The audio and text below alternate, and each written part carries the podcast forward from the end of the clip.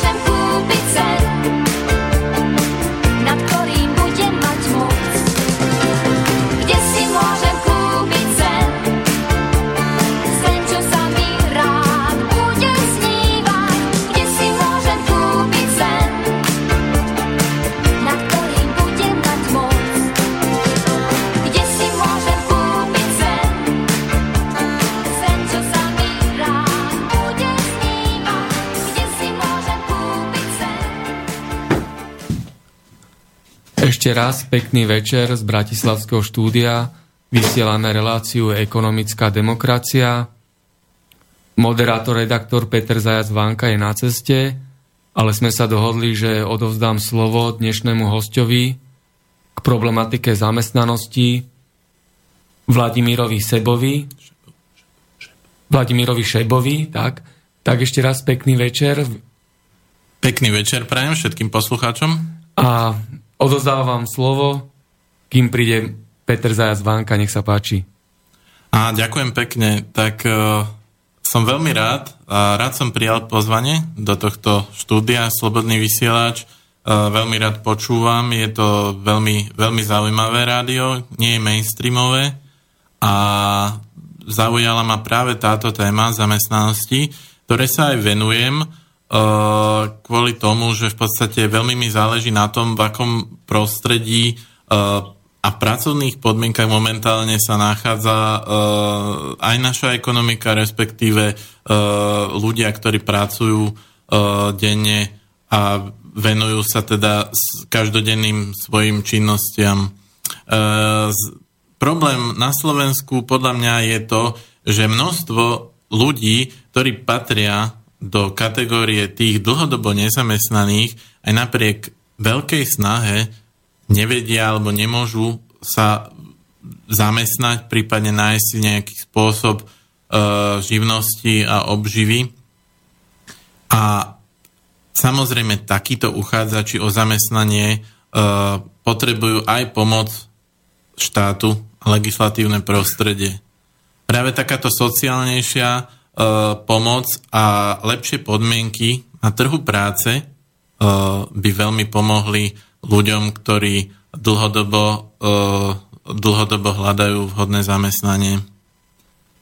V súčasnosti na Slovensku máme situáciu, že regióny ako napríklad Bratislava, väčšie mesta ako Žilina, Košice majú nezamestnanosť nízku z dôvodu toho, že je to ekonomicky silná zóna, kde e, spadá veľké množstvo e, podnikov a dopravy, e, vďaka čomu teda tie miesta sú tam veľmi dobre udržiavané, ale regióny na strednom Slovensku a na východnom Slovensku majú dlhodobejšie problém aj s tým, že teda je tam vysoká miera nezamestnanosti, ktorá je tam už veľmi dlhé roky. No a určite by stálo za to Myslím si, že aj preto je tá relácia dnešná taká zaujímavá, bude podnetná porozmýšľať nad tým, ako by sme zlepšili situáciu a ako urobiť tú ekonomiku a zamestnanosť aj pre týchto ľudí zaujímavú a lepšiu.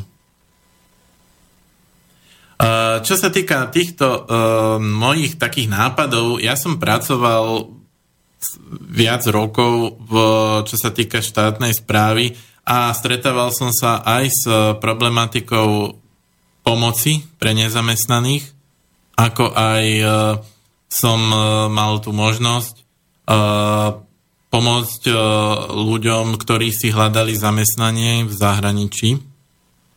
Čo sa týka zahraničia, tak momentálne je situácia taká, že na Slovensku až 180 tisíc ľudí v podstate je už evidovaných, že robia alebo pracujú v zahraničí.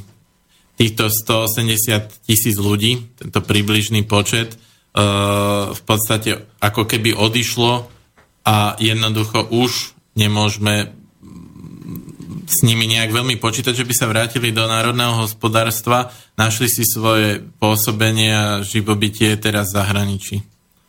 Eh, čo sa týka nejakých možností teraz v súčasnosti, eh, stav ekonomiky na Slovensku a celkovo sociálne prostredie eh, je nastavené tak, že v rámci Európskej únie patríme ku krajinám, ktoré majú strednú úroveň výšky nezamestnanosti. Pohybuje sa to okolo 10%, štatisticky 9,9%. Um, môj názor na to je taký, že určite je potenciál uh, tejto ekonomiky a našej krajiny znížiť uh, toto percento a dá sa to dosiahnuť tým, že budeme aktivizovať ľudí, ktorí sú dlhodobejšie nezamestnaní. Preto určite e, nesúhlasím s niektorými vyjadreniami, ktoré odzneli aj v médiách, že títo ľudia, ktorí sú dlhodobejšie nezamestnaní, e, sú v podstate e, už ako keby v úvodzovkách odpisovaní a že teda by sa nehodili zamestnať sa. Dobre, dáme si takú krátku hudobnú prestávku. Pustíme si pesničku s názvom To je správne.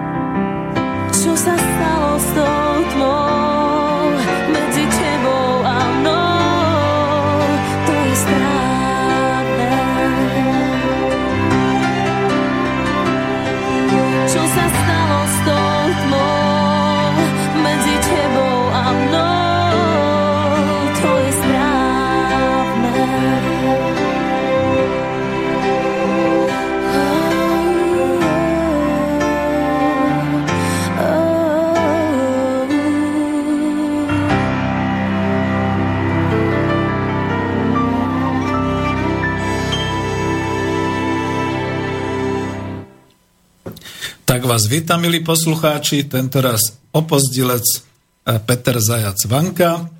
Ja som vlastne veľmi rád a takto som si to kedysi predstavoval, že keď bude už nejaká 300 relácia ekonomická demokracia, tak eh, mne už vždy len ako dáte nejaký pozdrav niekde cez Skype, niekde, kde budem ako starček a budú tu hostia budú tu aktuálni eh, ľudia, ktorí budú mať čo povedať. Takže aby som zase ja dlho e, nehovoril, ďakujem Martinovi, že od prvej sekundy spustil reláciu. Ďakujem e, Vladimírovi, ktorý prišiel ako môj host, že sa teda ujal slova. A všetkým poslucháčom e, sa ospravedlňujem a ešte raz želám príjemný večer. Zo Slobodného vysielača Banska Bystrica Peter Zajac Vanka. Určite to bolo už povedané, ale zopakujem, že toto je ekonomická demokracia číslo 48 a určite ste zopakovali alebo povedali čísla e, na kontakt, nie? Takže to poviem, volajte na telefónne čísla 0944 462 052, to je do Bratislavy, lebo sme v Bratislave, kontaktujte nás na mail studio zavináč slobodnyvysielac.sk alebo keď ste priamo na webe, tak tam máte vľavo taký obdržník zvislý, zelený, kde teda keď napíšete svoje meno a mailovú adresu, tak nám môžete dať otázku alebo môžete teda dať nejakú pripomienku. Všetky pripomienky, čo sa týka toho, teraz beriem na seba, ale mám taký objav, to je skoro ešte až mimo relácie, že milí chlapci, mladí revolucionári, keby ste potrebovali urobiť niečo ako Auroru, tú nejakú veľkú revolúciu. E, pre Slovensko a pre Bratislavu vám bude stačiť, keď obsadíte 5 bratislavských mostov e, v nejakej takej podvečernej alebo rannej premávke. Stačí nejaké takéto ťuknutie alebo niečo podobné a jednoducho vyradíte Bratislavu z prevádzky a tým pádom potom aj celé Slovensko, pretože zmera vie, keďže sme tu centrálne riadení takto z Bratislavy. No a mám tu pri sebe Martina, aby povedal, že či toto som náhodou neprezradil nejaké štátne tajomstvo alebo bezpečnostné riziko veľké na Slovensku. Lebo takto sa to stalo aj mne. Bežne mám 15 minút jazdy, dnes som cez most prechádzal 45 minútami a nepomohlo by mi ani keby som si privolal taxika alebo keby som skočil do autobusu, pretože sme stáli kompletne všetci. No ale tým pádom končíme, pretože to vás, ktorí ste po svete a počúvate nás e, v Slovenčine, bratia Češi, Slováci, susedia, Maďari a Poliaci, e, vždy vás takto ako pozdravujem, e, tak keď nás počúvate v tých 130 krajinách sveta, budem veľmi rád.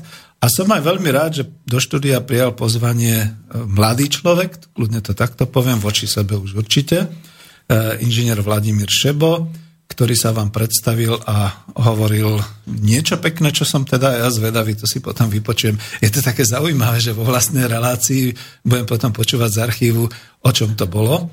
A máme tu tému, také pokračovanie, ako ľudí zamestnať, pláca za prácu, aj ten obsah, že peniaze kryté prácou, teda tá skutočná hodnota za peniaze, žiadne také tie pravicové hodnoty za peniaze, kde ako, ešte vlastne sme sa ani nedozvedeli ľud, národ slovenský, že čo sa pod tým pojmom pozná, aj keď už teda operujú s tým všetci vládni činitelia, administrátori a fírery naši.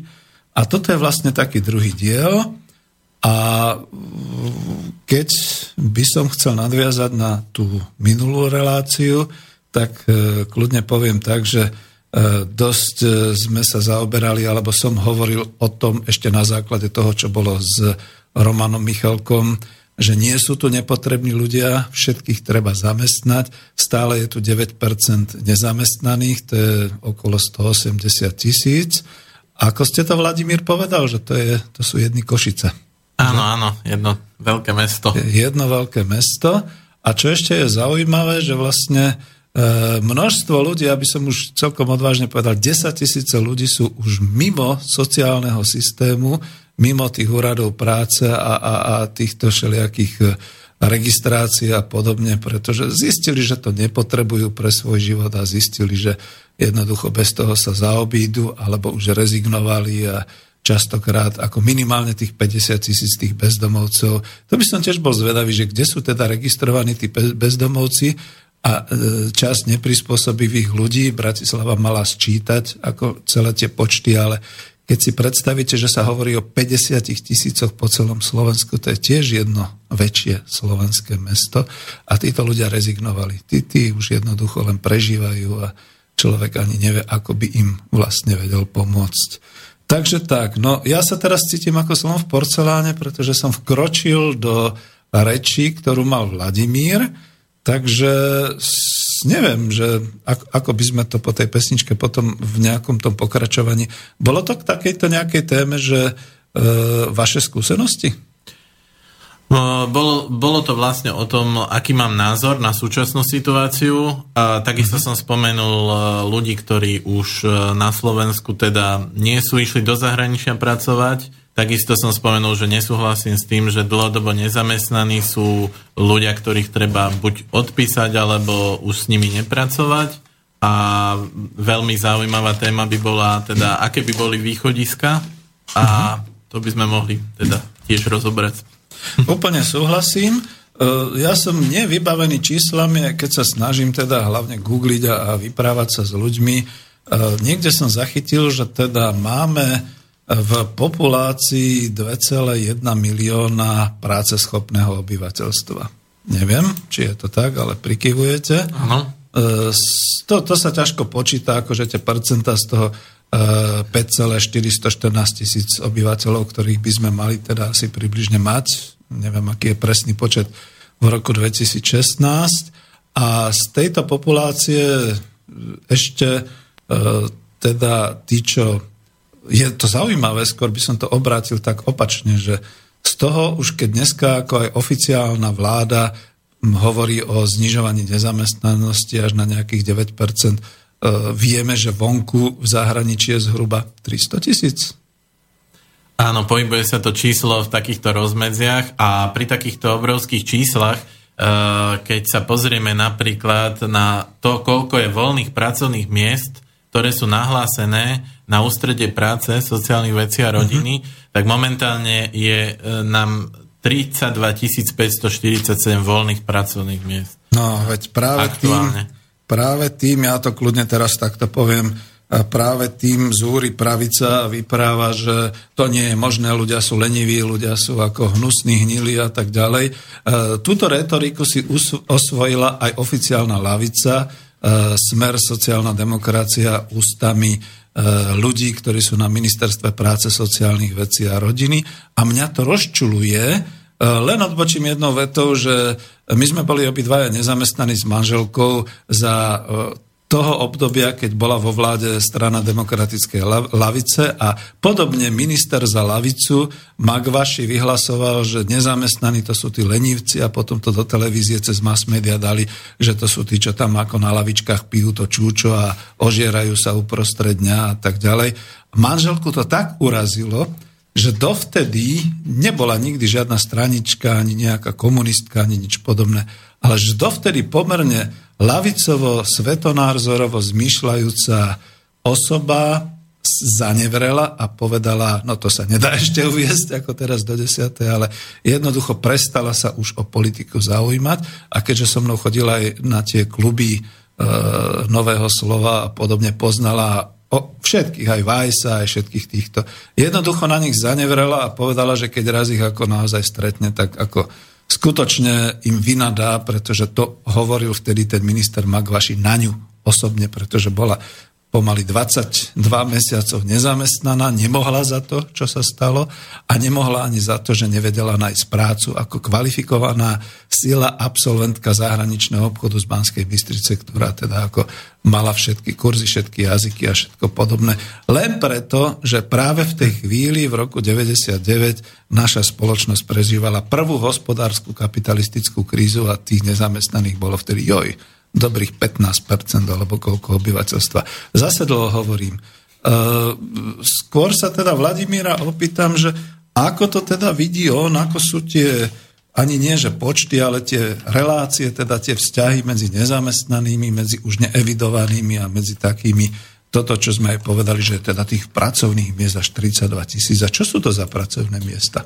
Uh, Jednoducho momentálne je, je situácia aj taká na trhu práce, že ekonomika, ktorá rastie na Slovensku, má veľmi veľa odvetví, kde sú voľné pracovné miesta, ale dokonca sa zamestnávateľia stretávajú s tým, že nevedia ich obsadiť. Sú to niektoré odvetvia montážne alebo výrobné, kde dokonca personálne agentúry primárne potom uh, na, robia nábor aj z občanov z iných krajín Európskej únie, no. čo je trošku škoda, pretože uh, dobrou rekvalifikáciou a postupne uh, určitými opatreniami by sme tam mohli zamestnať aj ľudí, ktorí uh, by boli schopní aj z uh, tejto velikánskej skupiny uh, nezamestnaných, dlhodobo nezamestnaných, ktorých máme momentálne.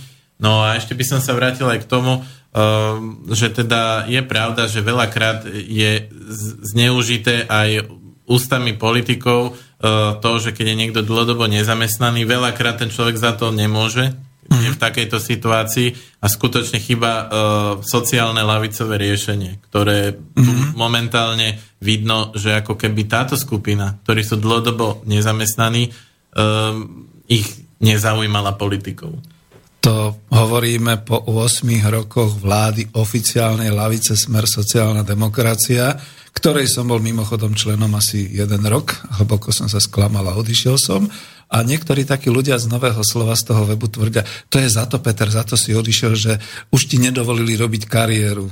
Ako, zase by som povedal až po desiatej, že čo na nich, lebo sú blbí v tomto smere a toto vôbec nie je sociálna politika, čo sa dneska deje.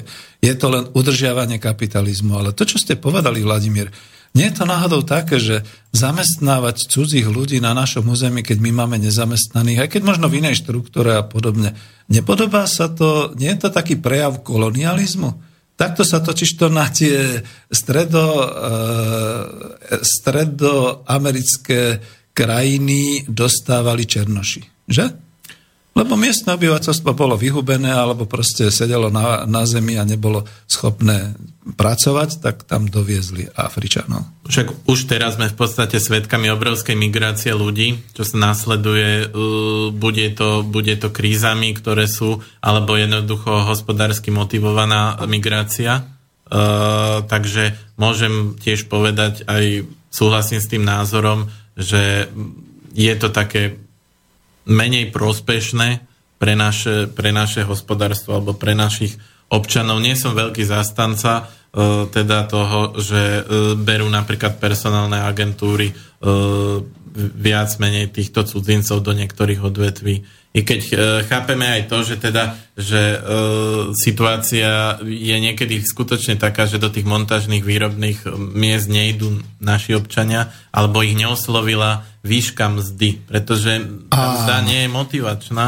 Tu ste mi povedali také bingo, ktorého sa chytím, naozaj taký gong zaznel, že e, nie, že len neoslovila nás mzda alebo podobne, ale tuto, tuto, tu si môžeme kľudne povedať, e, e, že ono je to momentálne na Slovensku takto. E, sú tu prosperujúce zahraničné montážne a výrobné spoločnosti, zahraniční investori, ktorí odtiaľto odnášajú obrovské kamióny, proste to sa ani nedá povedať, vlaky plné eura ako zisku, pretože tu si dobre ako zarobia, tu sa im darí, tu naozaj majú tú ziskovosť. E, potom sú tu našinci, teda pracujúci, ktorí e, pracujú skutočne e, za také tie mzdy, hovorí sa ako nielen, že priemerná mzda 830, ha, ha, akože skôr častokrát ten medián je niekde okolo tých 500 eur v hrubom alebo teda stále ešte v roku 2016 minimálna mzda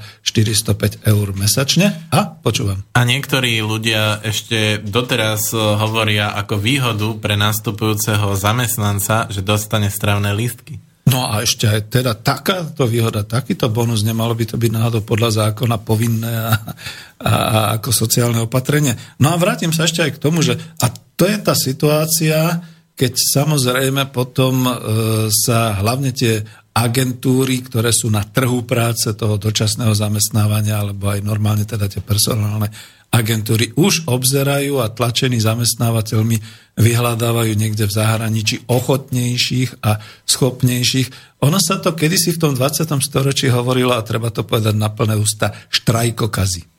Lebo to nie je nič iné. To znamená, že v tej chvíli, keď naše obyvateľstvo trpí tým, že z toho podielu hospodárskeho obrovského, z tej prosperity, teraz som počúval správy, keď som išiel, tak som počul, že ako prosperuje Slovensko, ako na tom bude ešte lepšie. Sme premianti v rámci Európskej únie a porovnávali nás s Holandskom, s Luxemburskom, s Nemeckom a s Estonskom. Je to, je to zaujímavé porovnávanie, ale nezakladá sa na tých reálnych predpokladoch, pretože to sú krajiny, kde je veľmi vysoká životná úroveň a druhá vec je, že kapitál prúdi zo strednej a východnej Európy, ktorá sa stala montážnou a industriálnou vlastne takou hlavnou hybnou silou celej EÚ a celého európskeho hospodárskeho priestoru práve do týchto krajín, kde sú tie investory, prípadne sídla e, firiem, ktoré majú nízke zdaňovanie. No a to je práve to, že e, stále keď hovoríme aj o tej štruktúre pracovných miest a aj o tom, čo som povedal, ten hlavný gong, to bingo, ako tie mzdy a tak ďalej, to je totiž to tak, že im sa opláca investovať na Slovensku, im sa opláca naozaj vložiť tie investície so silnou a rýchlou návratnosťou kapitálu, pretože môžu si tu znižovať tak e, svoje náklady, ako by to nemohli robiť v tých materských domácich krajinách, alebo vôbec teda, keď sú to globálne nadnárodné korporácie, tak ako by to nemohli robiť v tých starých krajinách, európskych a podobne pretože najviac e, a najlepšie sa znižuje náklad e, v produkcii práve tým znižovaním mzdových nákladov. A to uvedem aj na tom príklade, že tu nejde len o to, že akože 405 eur, či je to moc, či je to málo, alebo podobné veci. Tu ide o to, že keď už nás porovnávajú s týmito krajinami, ako som pred chvíľou povedal, tak potom si pozrieme, že Luxembursko minimálna mzda 1300 eur a možno aj vyššia. Holandsko minimálna mzda, no, to už by som kecal, ale tiež určite vysoká. O Nemecku nehovoriac, tam ešte aj tí migranti, ktorí prichádzajú bez papierov a bez všetkého, v podstate dostávajú teraz viac ako naši e, dôchodcovia po celoživotnej práci mesačne a, e, a tak ďalej. No a teraz, keď to takto porovnávame a, a vlastne hodnotíme, tak zostáva jediná, a je to nepolitická definícia, že skutočne sme sa momentálne stali takouto juhoafrickou kolóniou, alebo teda tak, ako bola Juž, Južná Afrika niekedy v tom 19. v 20. storočí, že sa odtiaľ to ťaží zisk, využíva sa lacná pracovná sila a celé to bohatstvo tu nezostáva. Naozaj, lebo ako ne, nehnevajte sa, že tu kryštalizujú tie všelijaké tower v Bratislave, čiže tie mrakodrapy a podobné veci. To, to je jedna záležitosť, ale to slúži napríklad aj na to, aby si mohli od, odpísať dane, pretože to investujú a to tým stávajú. Ale naozaj e, stávame sa krajinou, e, ktorá je koloniálna a môže sa nám veľmi rýchlo stať, a tuto budem tým extrémistom, ale nie politickým, ale ekonomickým, že môže sa stať, že v priebehu nejakých 50-60 rokoch správne, ako hovorí ten Beblavy a všetci takíto. My ako vyhnieme originál Slovácie, aj, aj Rómovia, aj maďarské národnosti, ktoré sú tu, aj všelijaké ostatné. A bude tu iné obyvateľstvo, ktoré nás nahradí, pretože tie firmy investičné tu budú ďalej fungovať, budú ďalej vyrábať, ďalej ťažiť zisky. Akurát o Slovákoch už nebude ani reči. Tu nastáva situácia vlastne v našom hospodárstve, že neexistuje tým pádom eh, ani veľký tlak na zvyšovanie tej mzdy. A pre mňa je aj dôležité to, aby ľudia sa začali pýtať a zisťovať, že teda keď tu máme produkciu, ktorá je skoro 78% produkcie práce, produktivity práce Nemecka, že prečo tam zda je taká, aká je. Lebo je umelo mhm. udržiavaná v týchto rovinách, ktoré Áno, bol tu nedávno, ale na inej relácii ekonomické rozhovory Marian Vitkovič, ktorý, a potom predtým ešte aj e, Roman Michalko, ktorí vlastne tvrdili e, jednotne, aj keď každý v inom čase a v inej relácii, že ten podiel e, z toho, toho príjmu keď sa povie, že 100% príjmu má hospodárska organizácia, tak okrem toho, keď sa odpočítajú všetky tie náklady a podobné veci, tých 70% je vlastne zamestnávateľ, to už nechcem hovoriť, že investor a tak ďalej, ale nejakých tých 30% majú zamestnanci, zase nehovorím už o robotníkoch, ale zamestnancami sú všetci, dokonca aj tí manažeri, aj tá personálna pracovnička, aj všetci ostatní. A je to vysoko nespravodlivé a nakoniec v podstate jedna časť tej nespokojnosti aj pri voľbách v Spojených štátoch spôsobila, že e, jednoducho tí, ktorí sa volajú demokrati, neúspeli v týchto voľbách, pretože už národ, ľud americký bol na to naštvaný. E, dokonca, čo sa týka Spojených štátov, to ma veľmi zaujalo, ako médiá tvrdili celú časť e, kampane, keď e, Donald Trump hovoril, že on dá preč imigrantov, ktorí sú tam nelegálne a podobne, ako skolabuje ekonomika USA, koľko to bude stáť, Spojené štáty a podobne.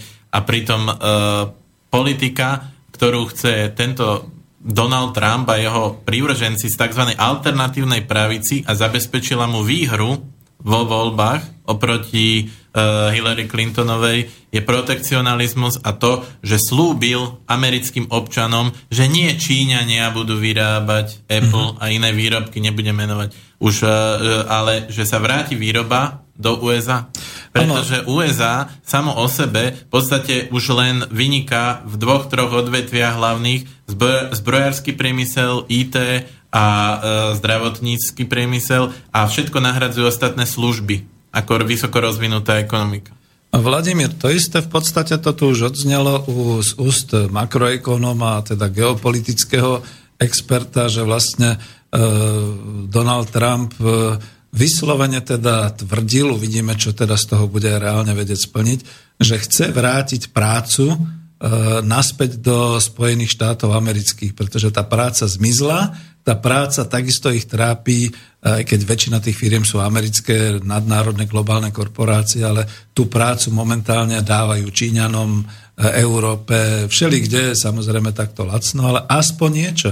Lebo viete, vrátim sa úplne zase naspäť až na, na naše územia, teda na tú podstatu, že ono to je, dnes je to ešte horšie, ako keď sa kedysi za socializmu hovorilo, že kto nepracuje, nech nie je. Dnes je to tak, že kto nepracuje, nech ani neexistuje.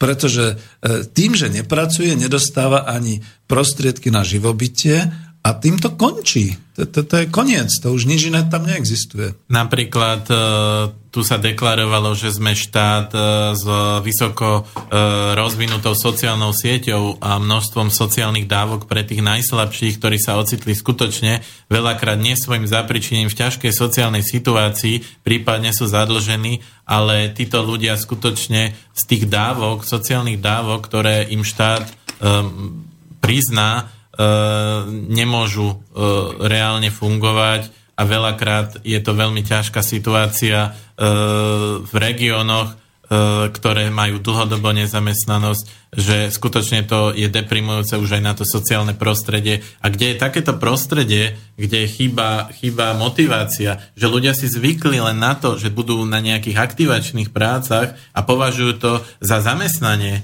Veľakrát som sa stretol s tým, že uh, mi ten dotyčný povedal, že on nie, nejde na aktivačné práce, on je zamestnaný a bol na aktivačných prácach. Hej? Uh, už, si, už sa tieto pojmy spojili ako keby v ich zmýšľaní a skutočne niektorí uh, to považujú za úplnú náhradu pracovného vzťahu.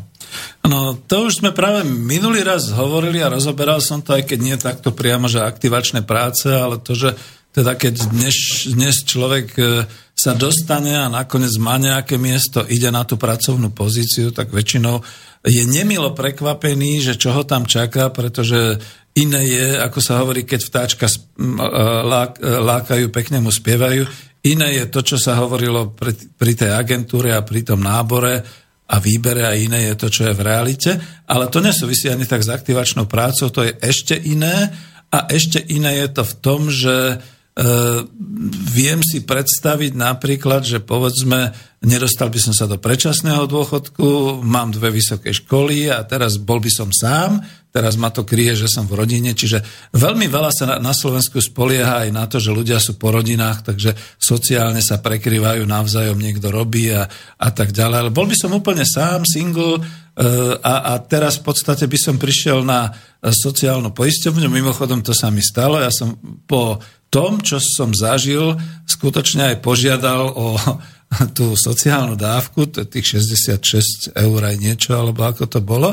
Samozrejme, že po mesiaci mi prišlo, že nemám nárok, pretože som v rodine a proste náš príjem je iný a tak ďalej. Ja som si to tak odskúšal ako prieskumník, ale som si pomyslel, dobre, a keby to teraz takto bolo?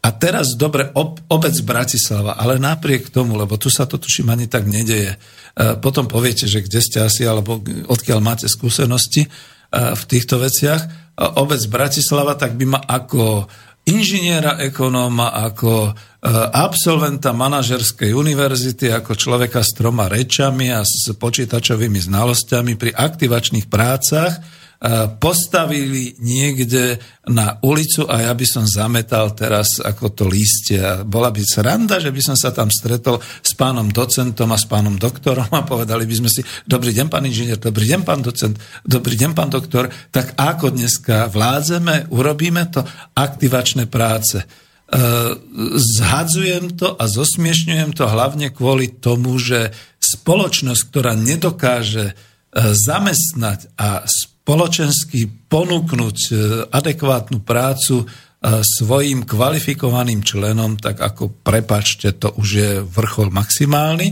A zase z tých oblastí, kde naozaj tie aktivačné práce aspoň pomáhajú tým nekvalifikovaným a podobným, e, bolo by zaujímavé, či tie aktivačné slú- práce slúžili aj na niečo iné, ako len na to, že skutočne sa možno nejaké práce, skutočne tí ľudia dostali za tú prácu nejakú plácu a či im to pomohlo aj v ďalšom živote, alebo keď skončila tá aktivácia, tak upadli znova do toho skoro sociálneho bezvedomia. Máte s tým nejakú skúsenosť? Dlho som hovoril. Ja som, ja som sa stretával, keď som pracoval aj na úrade práce sociálnych vecí a rodiny v Prievidzi uh, pred uh, 8 rokmi uh, s ľuďmi, ktorí boli v hmotnej núdzi a ktorým som sa snažil pomôcť a trošku uh, aj čo sa týka evidencie úradu práce, uh, aby si hľadali teda to zamestnanie. Len v týchto regiónoch to, ten stav je taký, že jednoducho aktivačné práce uh, tam u týchto ľudí prevládali, boli tam niektorí aj dlhodobejšie na tých aktivačných prácach. Čo sa týka vzdelania, veľmi šikovní ľudia, vysokoškolsky vzdelaní, ako vy hovoríte, išli aj zametať, hej.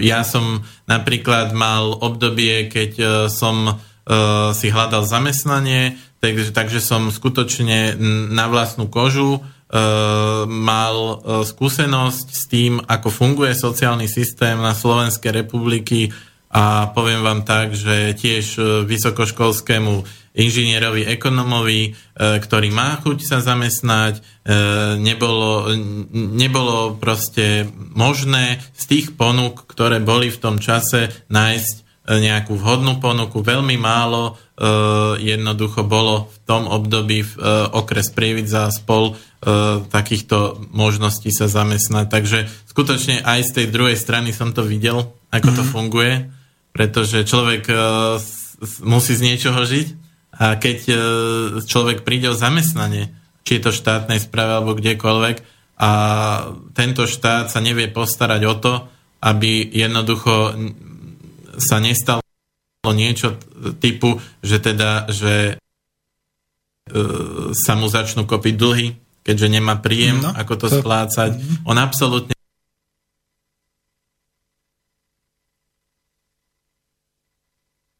padá v tej sieti pretože, pretože nie sú tam nejaké dočasné nástroje, ktoré by to zastavili, hej, teda také veci, ako napríklad bežnú vec, že si človek má telefon paušal, s paušalom, hej, to znamená mesačne je tam nejaká suma, ktorú platí vždy v určitom období a musí to, musí to zaplatiť, keď je v hmotnej núdzi, je to trochu problematické, hej, lebo je tam možnosť plátky, prípadne ho... Zohľadňujú sa nejaké tie Ale minimá. to sú minima a jednoducho je to ťažké pre tých ľudí, ktorí sa nie svojim pričinením ocitnú e, v tejto sociálnej ťažkej situácii. A to je ešte to, ja to teraz ešte posuniem, to nie svojim pričinením, totiž to najviac pravica a liberálne ideológie nám tu tvrdia, že človek si za to môže sám, lebo to sú ľudia, ktorí sú, nechcú pracovať, sú leniví. Minule som hovoril o leňochodoch, keď som vysvetlil, že lenivci je od slova leňochod, to je to zvieratko fosílne ešte z praveku, ktoré má inú látkovú výmenu, takže akože ten pohyb mu robí veľmi zle. Ale človek je naopak E, ten tvor, ktorý skutočne je pohyblivý a e, prirodzene sa pohybuje a chce a naopak, ako robí mu to zdravotne dobre, keď e, pracuje duševne aj telesne a podobné veci.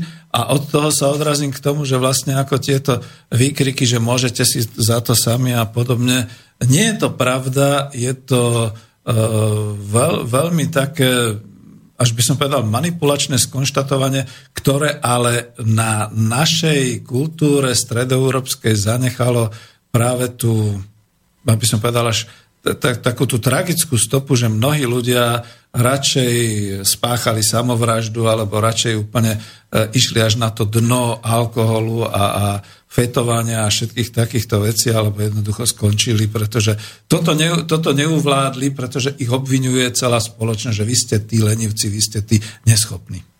Dokonca aj v sociálnych médiách e, na internete e, sú kopec článkov a blogov, že ako niektorí ľudia riešia situáciu, keď ukon, ukončili pracovný pomer a jeden taký zaujímavý názor tam bol od jedného indického manažéra, ktorý robil v nadnárodnej automobilovej indickej firme, ktorá dokonca v úvodzovkách má už kúpený aj Jaguar Land Rover. To je Tata, to všetci vieme. Veľká Tata Group. Mm. Veľká Tata Group. Britská vraj firma. a on jednoducho verejne dal na internet, že on bol tej spoločnosti vyhodený. Nebolo to vôbec vo forme korporátneho článku, to znamená, že viceprezident firmy rezignoval, nastupuje nový, ale mhm. on dal sám, že on, dost, e, on dostal výpoveď a sám reagoval na toto. A veľmi pomohol psychicky a týmto vyriadrením ostatným, lebo tam bolo kopec reakcií, niekoľko desať tisíc zdieľaní toho článku a podobne. Ľudia sa musia naučiť a silní byť aj v takej ťažkej situácii, ako je strata zamestnania. Áno, lenže to je tak, že Uh, ja trošku ešte budem teraz oponovať. To je dobré, že mám konečne partnera, kde si aj rozumieme trošku a môžem predsa len oponovať v tom, že veď e, to je to, že však ten človek by sa sám mohol, však sme teda ako v strednej Európe kultúrne a vždy aspoň na základnej alebo stredoškolskej úrovni vzdelaní ľudia, máme svoju vieru, častokrát kresťanskú alebo politickú a podobne Takže ten človek naozaj má nejaké to sebavedomie a nejaké to vec, takéto. A toto všetko, to, že skončí ako nezamestnaný, že príde o prácu a podobne, to je E, úder dovnútra, to je skutočne niečo podobné ako havária. Ja môžem, som taký veľmi múdry, lebo trénoval som vyše 20 rokov so sociológmi aj s psychológmi, boli sme v jednom týme a niektorí teda presne toto hovorili, že strata práce a strata životných istot a existencie niekedy je niečo podobné, ako keď zhavarujete v aute. A havária auta dneska už sa všeobecne berie ako e, vec, kde skutočne už treba nejako psychológa a niečo podobné, pretože vy keď buchnete s tým autom, je zaujímavé, že možno vám ani nič nie je, ale zostanete na mieste, nič nerobíte, neviete si uvedomiť, čo sa s vami stalo, samozrejme obvinujete seba, častokrát sú to tie situácie, keď človek vystúpi z auta, má tam plačúcu rodinu a ide úplne opačným smerom do pola a proste takto a teraz sa to potom rieši policajnými orgánmi a všetkým. A tuto naozaj e, psychológ skonštatoval, že my si neuvedomujeme, že naša spoločnosť už dobrú tretiu dekádu prežíva tieto havárie, ale neviditeľné. Lebo toto vlastne človek nedáva najavo, len potom zrazu stráti prácu, stane sa nesebavedomým, ide do seba a končí a končí v tej špirále smerom dolu až niekde ako feťák, alkoholik, bezdomovec a podobne. A ešte veľmi zaujímavo o tom hovorila jedna americká režisérka, ktorá urobila dokument San Francisco 2.0 a je to veľmi zaujímavá štúdia toho, čo sa deje momentálne v týchto krajinách, kde je vysoké IT, služby a podobne. V San Francisku sa totiž stalo to, že to bolo mesto hippíkov, kultúry a takých všetkých ano. prúdov, kde všetko e, sa reformovalo, menilo a išlo to do liberálnych takých vod. No a San Francisco sa teraz stalo IT mesto, samé informačné technológie, veľmi bohatí ľudia tam prišli, niekoľkonásobne sa zdvihli nájmy a takisto sa tam začali stavať e, pre hipsterov a pre takýchto, čo potrebujú drahé veci, e, obchody. Tam si kúpi košiček e, muffin nejaký lekvárový za 10 dolárov a ide na ranný jogging s iPhoneom alebo s niečím podobným a podobne. To mesto zmenilo podstatu. A ľudia, ktorí v to meste žili, zistili, že je pre nich pridrahé. Boli tam zábery, kde je kostol, ktorý je otvorený a v tých lavičkách modlitebných kde sedia veriaci, e, spali bezdomovci, lebo už ich nemali kde dávať. No, Boli tam obrazy 50-ročného človeka, ktorý prišiel o všetko, pretože je nezamestnateľný, má dve vysoké školy, robil množstvo e, vecí, ale tie firmy skončili. A on povedal sám, on nemôže konkurovať a nevie, ako konkurovať v tom meste a v tej oblasti, kde je e, na tie sumy, ktoré sú na život potrebné, na tie životné náklady. Ma, našiel si len part-time joby. V Amerike totiž tie e, joby, pracovné miesta na e, čiastočný úvezok veľakrát zachraňujú rodiny, pretože nestíhajú platiť všetky úvery, a všetko, čo majú, tak si ešte berú part-time joby teda.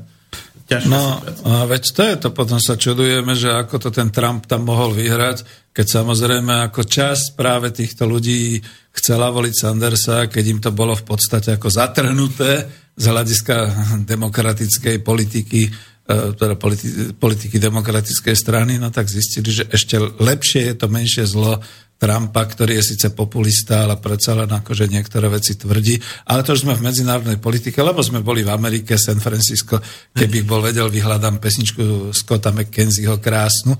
Ale vrátim sa naspäť k tomu, že toto je naozaj tragédia a keď to chcem uzavrieť, lebo prečo sa vlastne bavíme o tom?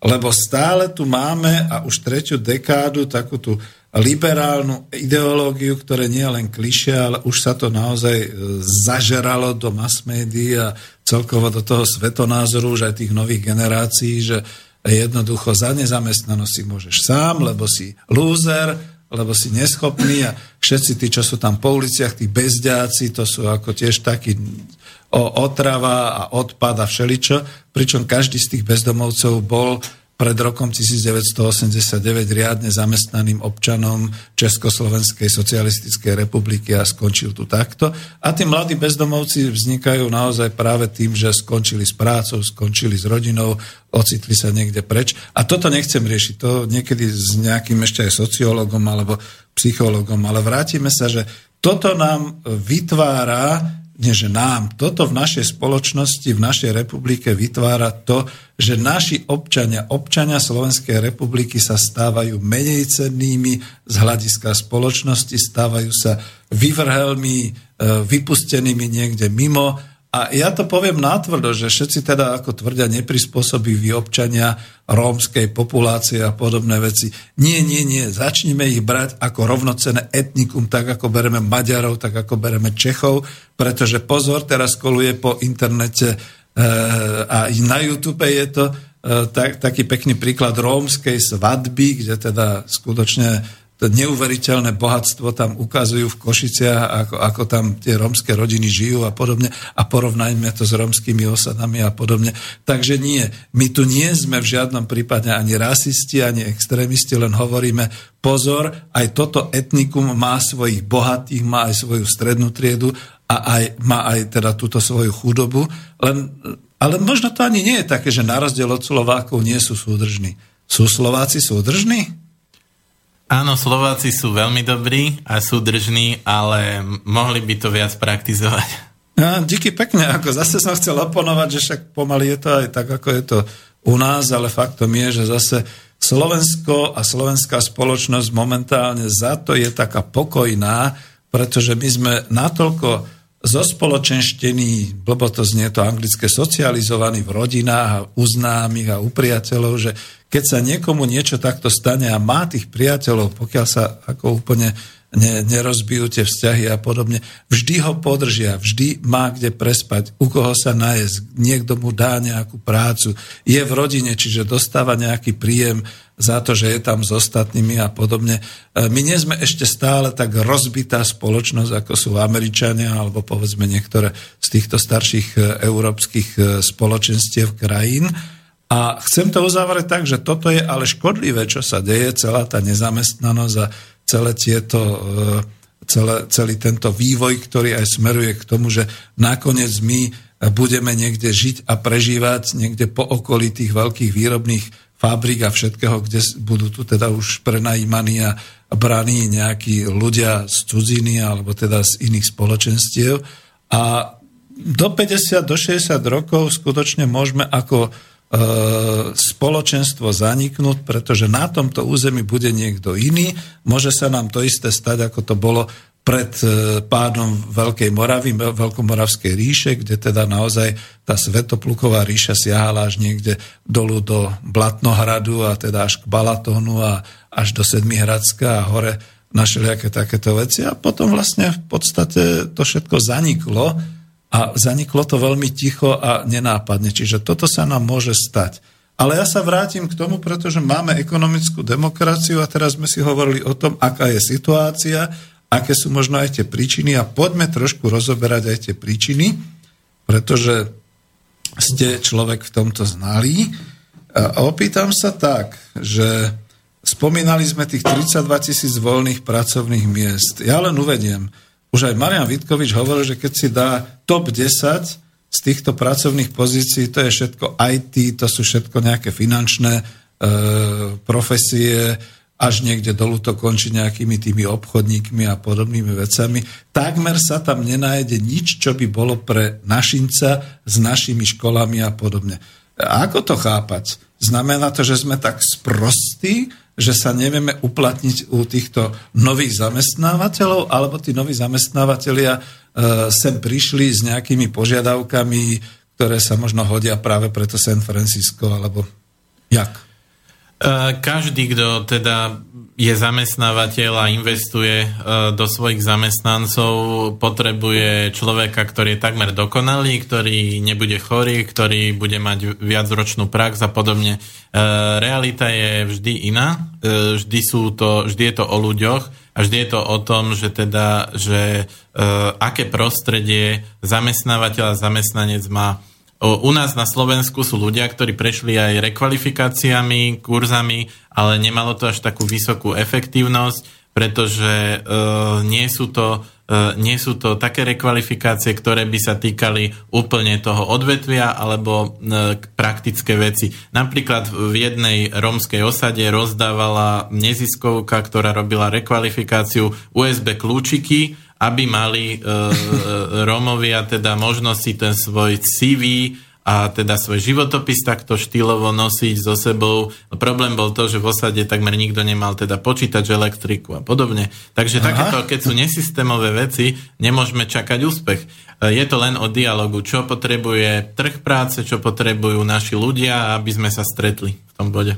Áno, a to je práve to, čo môžeme uh, tuto obaja skonštatovať, že vlastne tá ponuka práce je akoby pre mimozemšťanov, toto nie je pre obyvateľstvo Slovenskej republiky a niekto niekde urobil chybu, že neponúka nášmu obyvateľstvu pracovné pozície, respektíve pracovné uplatnenie toho zmysla, v akom máme obyvateľstvo. A e, díky pekne, a ja to ešte trošku posuniem už rovno do strojárstva, pretože teraz sa doslova jačí oficiálne o tom, že vidíte, koľko máme pracovných miest, najmä ako to strojárstvo a programovanie CNC a všeličoho ostatného a automatizácia, však to aj minule ten Beblavi, čo som spomínal, a že pritom ako naši ľudia nie sú ochotní, nie je ich veľa, nechcú.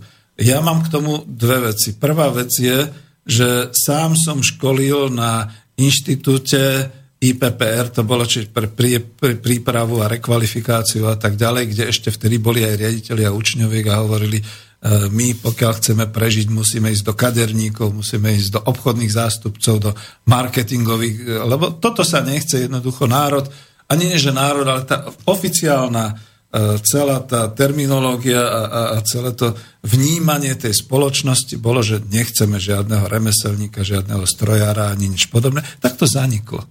A teraz, keď prišli všetky tieto firmy, tie zrazu požiadali štát o to, aby im tam dodala infraštruktúru, aby im dala dotácie, aby im dodala ľudí, aby im dodala takéto kvalifikácie.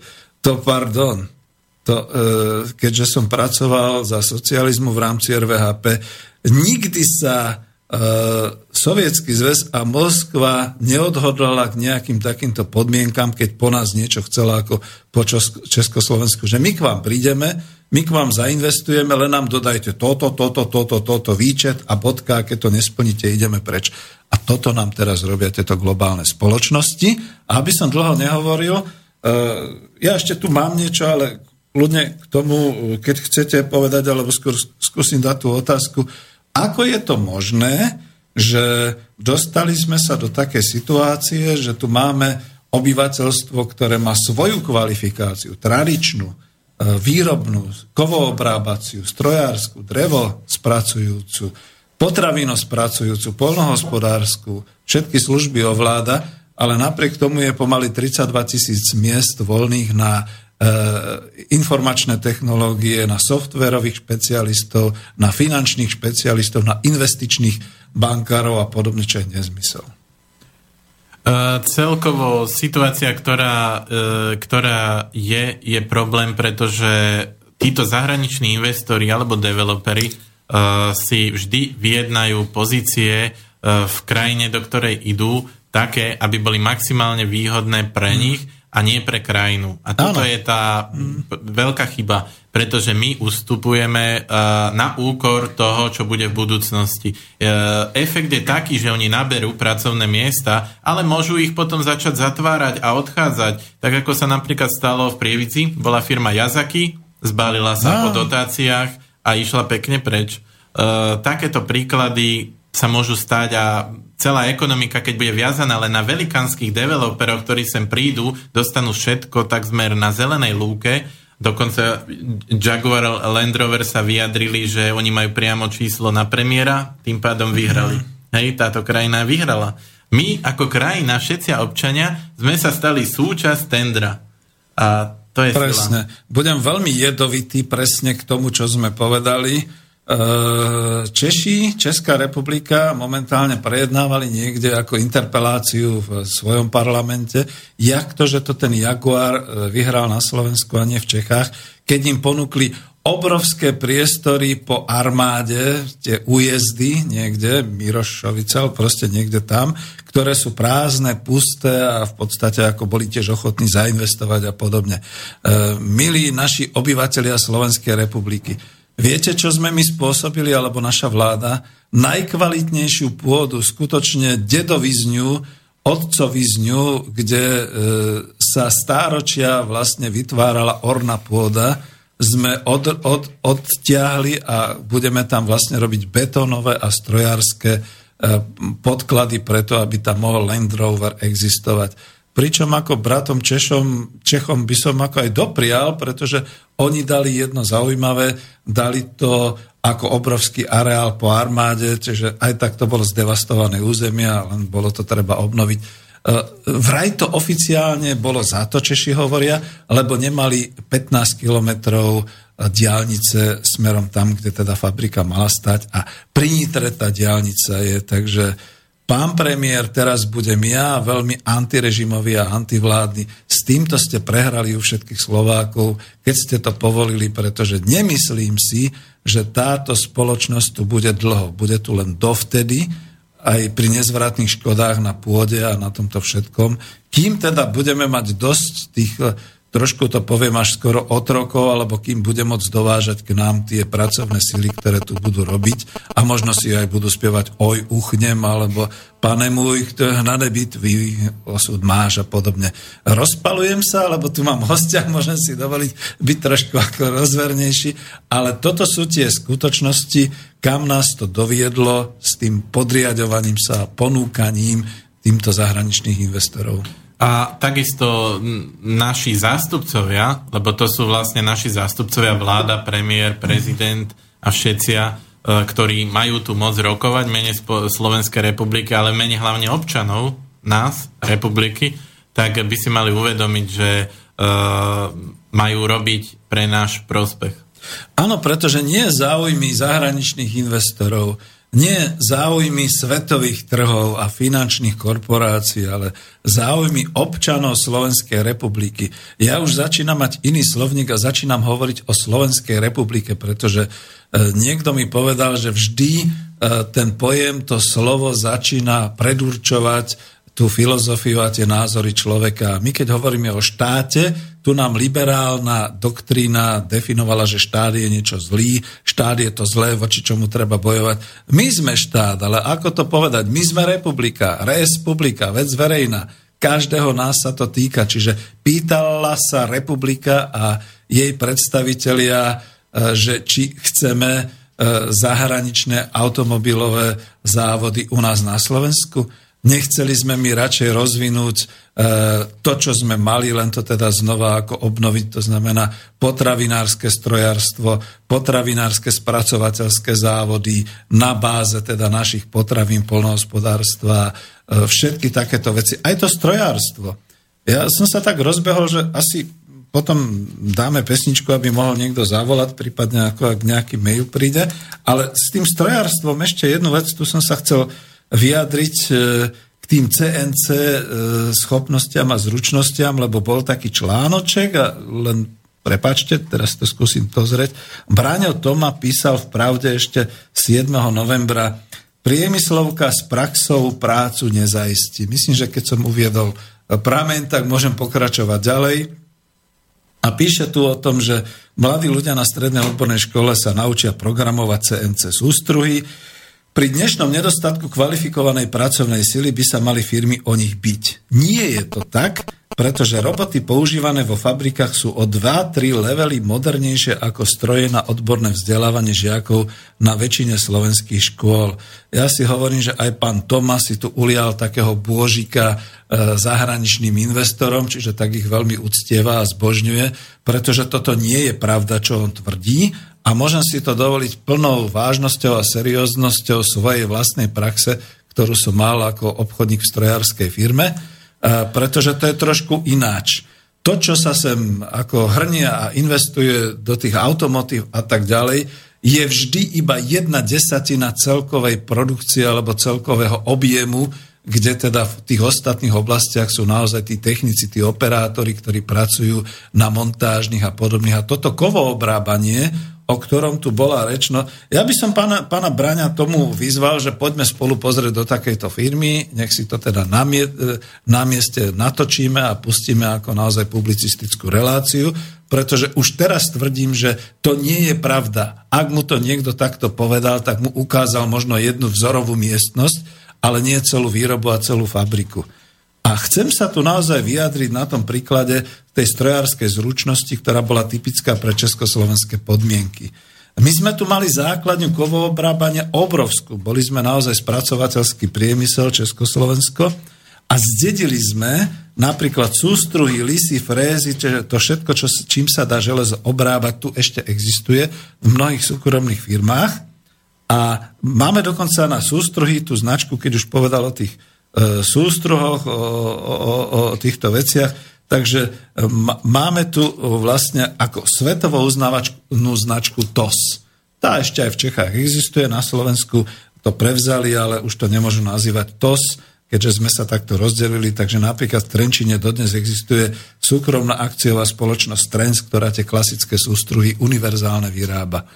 A skutočne tuto dám ruku do ohňa, že najväčším obchodným artiklom a najobjemnejším predajom sú stále tie univerzálne e, sústruhy, vyslovene na tej báze, skoro by som povedala, že bez toho CNC a podobne, pretože celá Európa a mnohý svet, aj do Spojených štátov, dokonca do Latinskej Ameriky, odoberajú tieto sústruhy do svojich školských zariadení.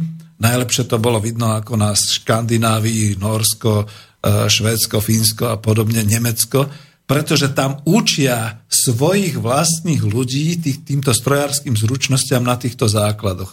Ono je to totiž to tak, že aj keď sa chcete naučiť v autoškole e, šoférovať, tak vás nepustia do plného automatu a s vybavením všetkým takýmto, ale najprv naozaj musíte vedieť zaraďovať rýchlosti, brzdiť, pridávať plyn, točiť volantom, až potom môžete mať všetky tie automaty. To je základ. Čiže kľudne teraz robím nekalú propagandu tejto spoločnosti, že tieto všetky veci sa veľmi dobre predávajú. Akurát je zaujímavé, prečo to teda nechcú tí naši zahraniční investori tuto u nás. A prečo povedzme nepodporujú odbyt a prečo si nerobia vlastné učňovky, lebo je to nákladné a oni potrebujú, to ste dobre povedali, Vladimír hotového človeka. Génia, najlepšie by bolo, keby to bol mladý absolvent školy, ktorý by nechcel viac ako 405 eur v hrubom, ale povedzme s 15-ročnou praxou a so schopnosťami už ako hotového génia. A netreba zabudnúť, e, netreba zabudnúť strávne lístky ako benefit. A strávne lístky. A aby bol zdravý, aby... E, viete, čo ma ako najviac ako teraz zarazilo na týchto automotív, že oni už tým deckám, doslova deckám, ktoré vychádzajú zo školy a hlásia sa tam, oni im merajú tlaky či náhodou už nemajú vysoký tlak a či budú schopní pracovať v tých 12-hodinových smenách, prípadne aj v noci, lebo keby zdravotne nejako potom boli na tom špatne, no kto sa má o to starať? No tak ako, tam štát nech sa postará. Vidíte, kam to potom smeruje? Nedáme si pesničku, lebo sa rozbie, rozbiehame veľmi a možno, že potom... Dajme. Pustíme si pesničku s názvom Neprídem od Ingoli. Dobre.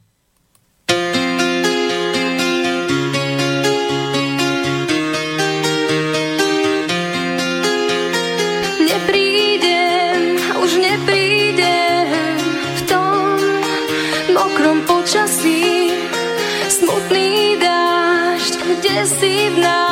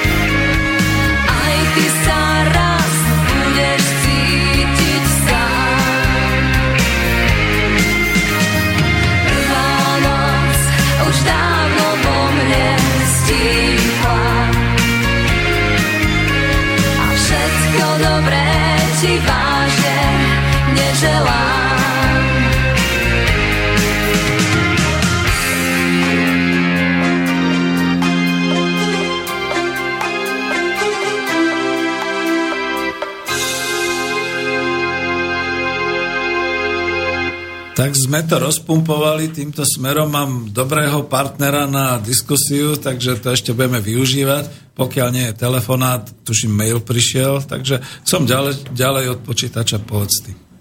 Prišiel mail do, Bratislavského, do Bratislavskej pošty. Čo sa týka tých nezamestnaných, úplne ste zabudli na to, že žijeme v kapitalistickej spoločnosti. Náš veľký vzor USA poskytujú viac ako 40 miliónom občanov sociálnu podporu vo forme potravinových lístkov. V Španielsku 40% mladých ľudí nemá prácu ani šancu prácu vo svojom odbore získať. To ako príklad. Jednoducho, systém produkuje tzv. zbytočných ľudí.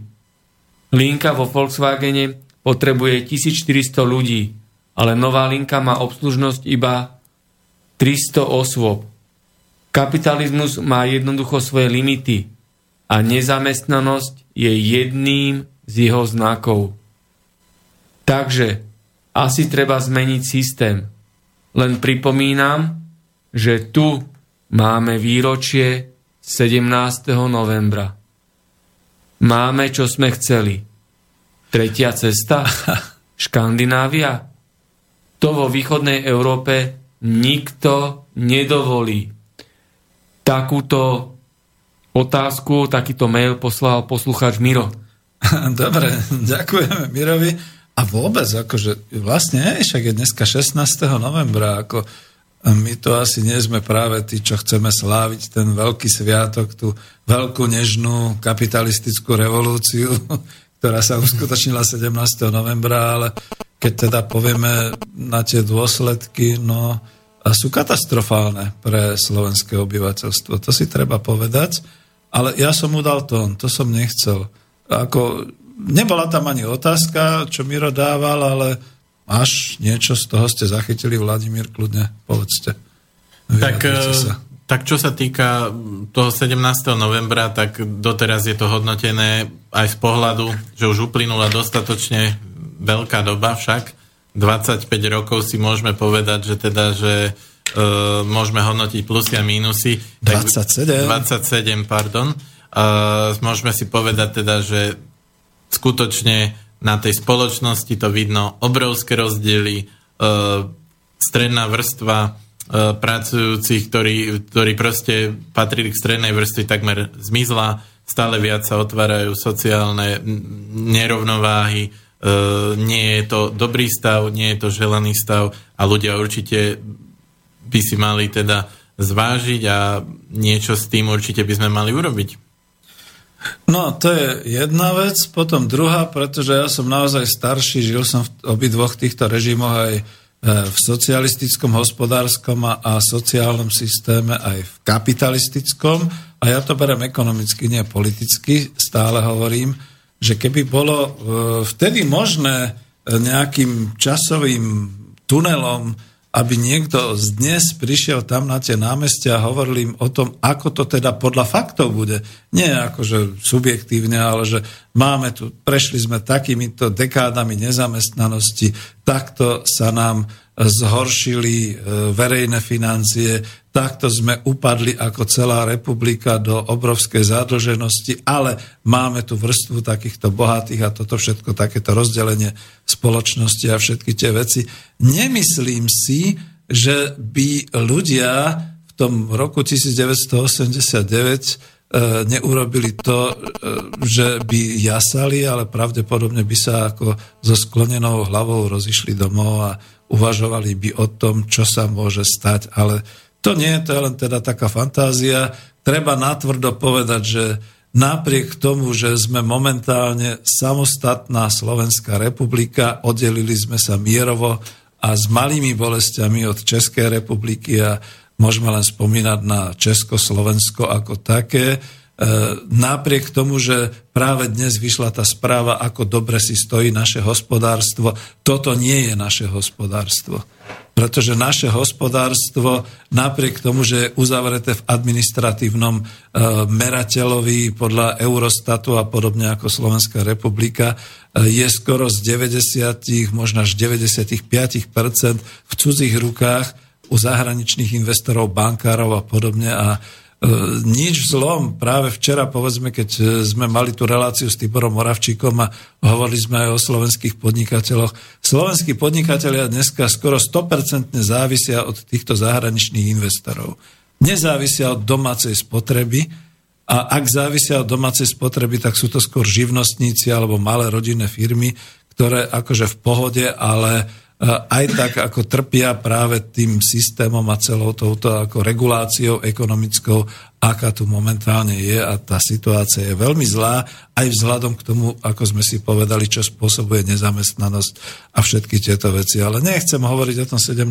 novembri, len ako takto nám Miro trošku, jak sa tomu hovorí, e, položil mínu, na ktorú som ja našlapol, takže neviem, či chcete niečo povedať ešte Vladimír, alebo sa chytiť niečoho z toho ďalšieho. Tak hlavne to prinieslo množstva obyvateľov stratu zamestnania a nejakého toho systému, ktorí boli zvyknutí a niektorým to prinieslo obrovské obohatenie. A ako hovorím, keď, e, keď bude pokračovať tá sociálna nerovnováha a problémy, tak jednoducho tá spoločnosť e, bude mať negatívne javy a bude sa to prejavovať. Takže myslím si, že je čas na to, že aby ľudia teda ten sociálnejší systém a trošku taký spravodlivejší systém aj u nás e, nastolili a jednoducho aj e, aby, aby sa to začalo pomaličky meniť aj vzťah zamestnávateľ-zamestnanec.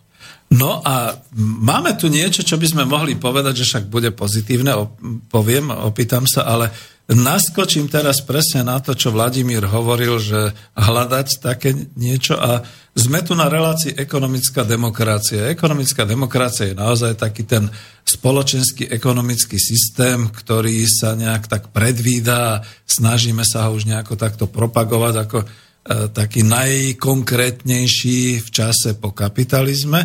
A ja som zistil, Vladimír, že vy nemáte knihu Coop Industria, podnik fungujúci na princípoch zamestnaneckej samozprávy, ktorú napísal Peter Zajac Vanka, takže po skončení relácie vám ju potom darujem a e, samozrejme budem rád, keď budete čitateľom a potom budeme môcť hovoriť už aj k tomuto systému, lebo asi zatiaľ, no propagujem sa teraz hlavne drzo a strašne, e, čiže moc, moc o tom neviete zatiaľ, že? Nie, nechám sa použiť. Dobre, díky pekne. Ale vrátim sa k tomu, že čo je, e, aký systém hľadáme. E, povedzme, keď niektorí hovoria, že však dobre, ale máme teda ekonomiku a spoločnosť otvorenú, už tu nie sú hranice, už je tu sloboda, môžeme mi považovať e, tých 300 tisíc práce schopných ľudí, ktorí sú momentálne na práci v zahraničí a možno tam už aj zostávajú a žijú ako plus pre Slovensko? E, každý únik obyvateľstva, pozitívnych e, nápadov, ako sa hovorí, šikovných hlavičiek rúk, e, je pre nás strata. Mohli sme to zužitkovať tu, v našom hospodárstve, pre našu krajinu, republiku. Nepovažujem to za veľký plus v tomto prípade a môže nastať trend, že časť z týchto obyvateľ sa vráti, alebo čas absolútne mhm. nie. Máme telefon, dajte si sluchatka. Počúvame vás. Nič, nič, nepočujeme. Uh, nie, nie, nie, nie, nie. Asi padol, alebo sme ho nechytili. Stále hovorím, aby ste nás počuli a keď chcete, skúste hovoriť aj vy. A Martin to skúša nejak, ale je tam ten telefon? Áno, je pripojený. Počujeme sa, ste vo vysielaní, nech sa páči. Áno, počujeme sa? Áno. Hovorte. Halo, halo, hovorím. Hovorte. Stíšte si počítač a môžete rozprávať do telefonu. Jo, takže musím ísť inom počítačom. To vám nerozumieme. No, môžete. Počujeme sa? Počujeme sa teraz? Áno, výborne, teraz lepšie. Viete, ja som mal takú jednu otázku na vašho hostia. z relácie aktuálnej, ktorú vysielate, že ak môžem, tak, tak ja ju, ja ju zodpoviem. Áno, Že váš host hovoril o, o zamestnanosti v Bratislavskom regióne. Ak je pravda. v mimo Bratislavskom. Áno, že tam je, hovorte. a, hm, rozumiem. No a E, Vy ste sa no, nám tam úplne taká stratil. Áno, Bratislavský kraj ako taký má nechcete nám to skôr napísať? Absolútne vyneháva sa... Vieme akurát z toho zatiaľ to, že sme hovorili o mimo Bratislavskom regióne a chcete niečo vedieť o Bratislavskom. Áno, áno, áno. No, hej. No presne o to. E, že Bratislavský kraj ako taký má vysokú životnú úroveň. De facto e, sú tam vysoké životné náklady, to znamená, že tam nebudú dobrovoľní nezamestnaní ľudia. Áno, to je váš názor. Dobre. No to nie je môj názor, to je všeobecný fakt. Podľa mňa s tým budú súhlasiť aj, aj No už napríklad ja nesúhlasím, ale pokračujte. OK. No a, a mňa teraz zaujíma otázka, že či, či ten Bratislavský kraj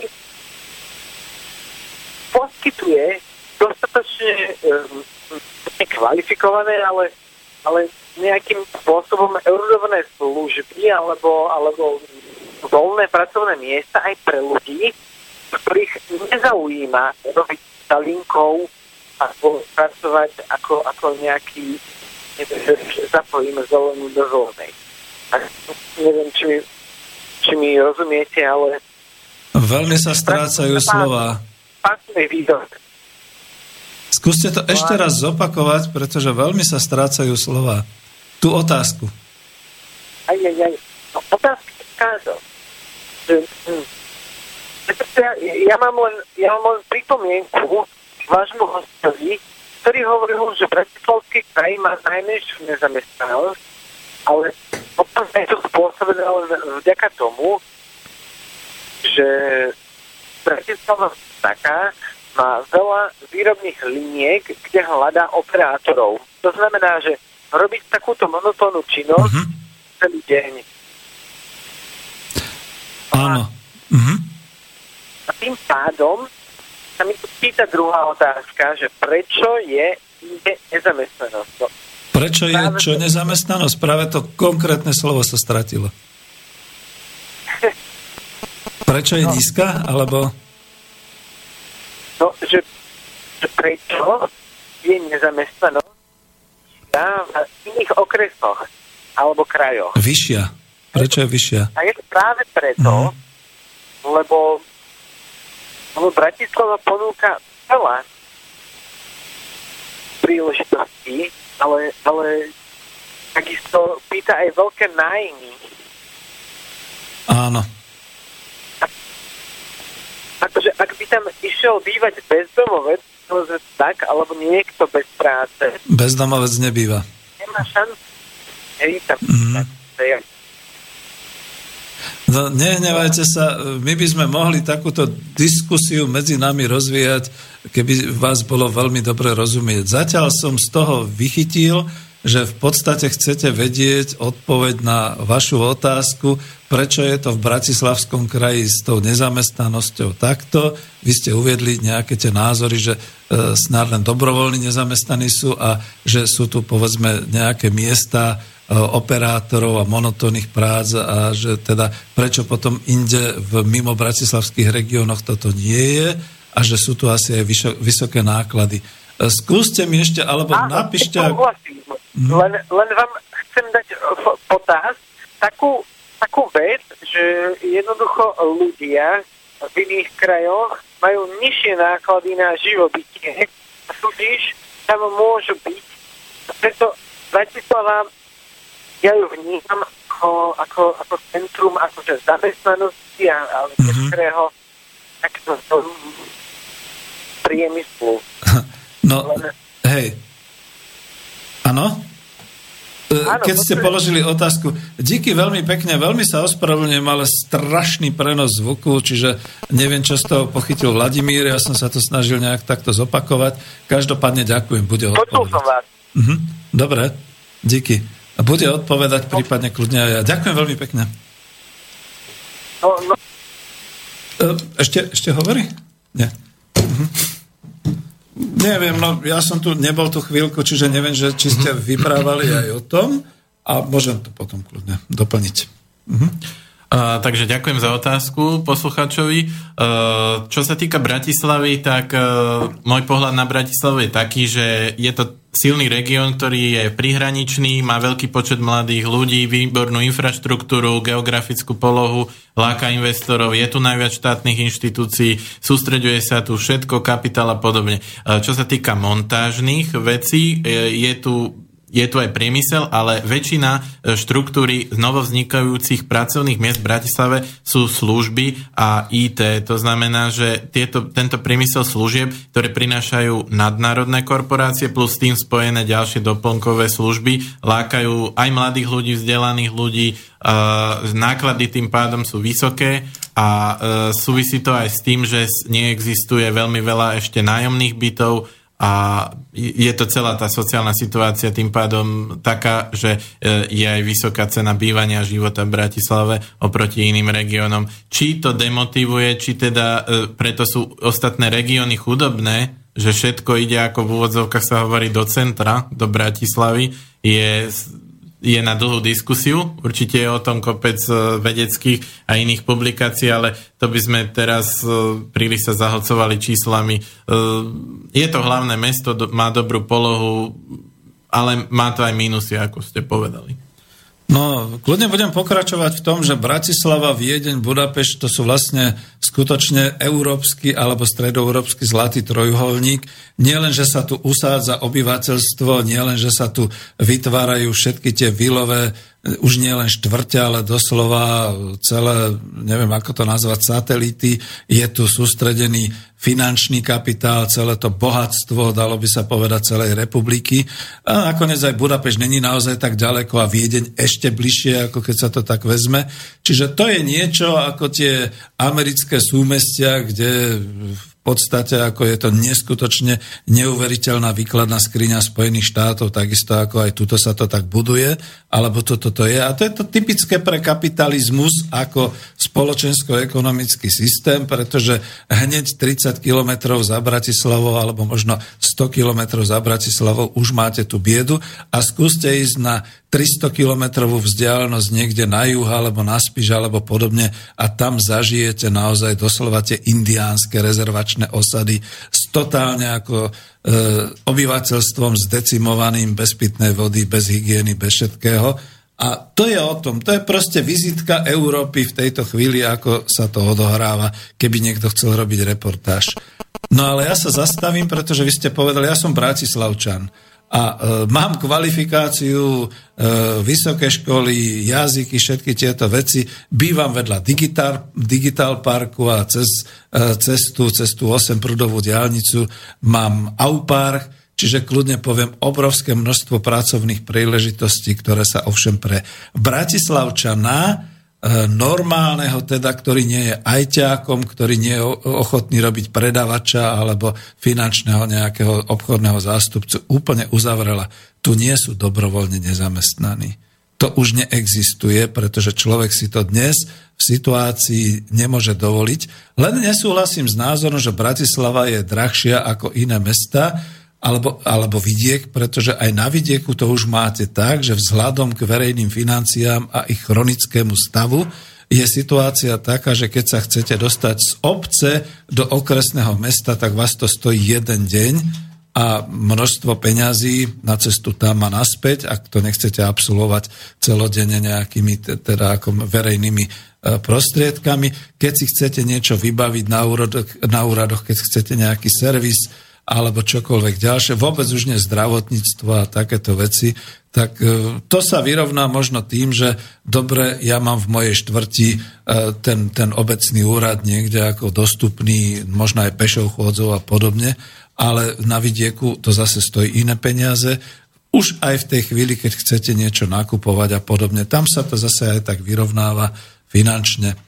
No a, lebo to som s vami nesúhlasil, za to to hovorím, že e, nikto nie je ani v Bratislave dobrovoľne nezamestnaný. A čo sa týka tých nešťastníkov, bezdomovcov, viete, keď je bezdomovec v malej dedine, e, tak tam ho všetci vidia, tam je na očiach.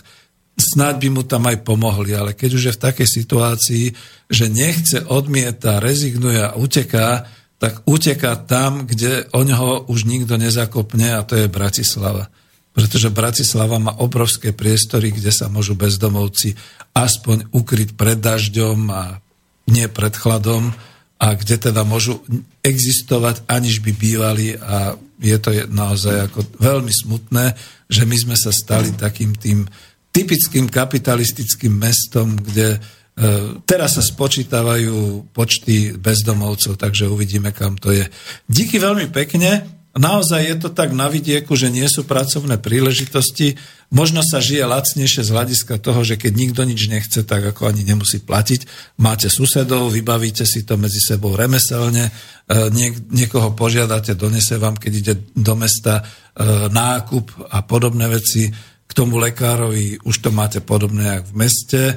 A tie ostatné veci No, veľmi škoda. Skúste, asi ste nie v tejto chvíli na nejakom maili, skúste ako napísať, prípadne znova zopakovať tú otázku, lebo my sa len domnievame, že toto ste chceli a toto ste hovorili. Bolo to dosť slabo počuť.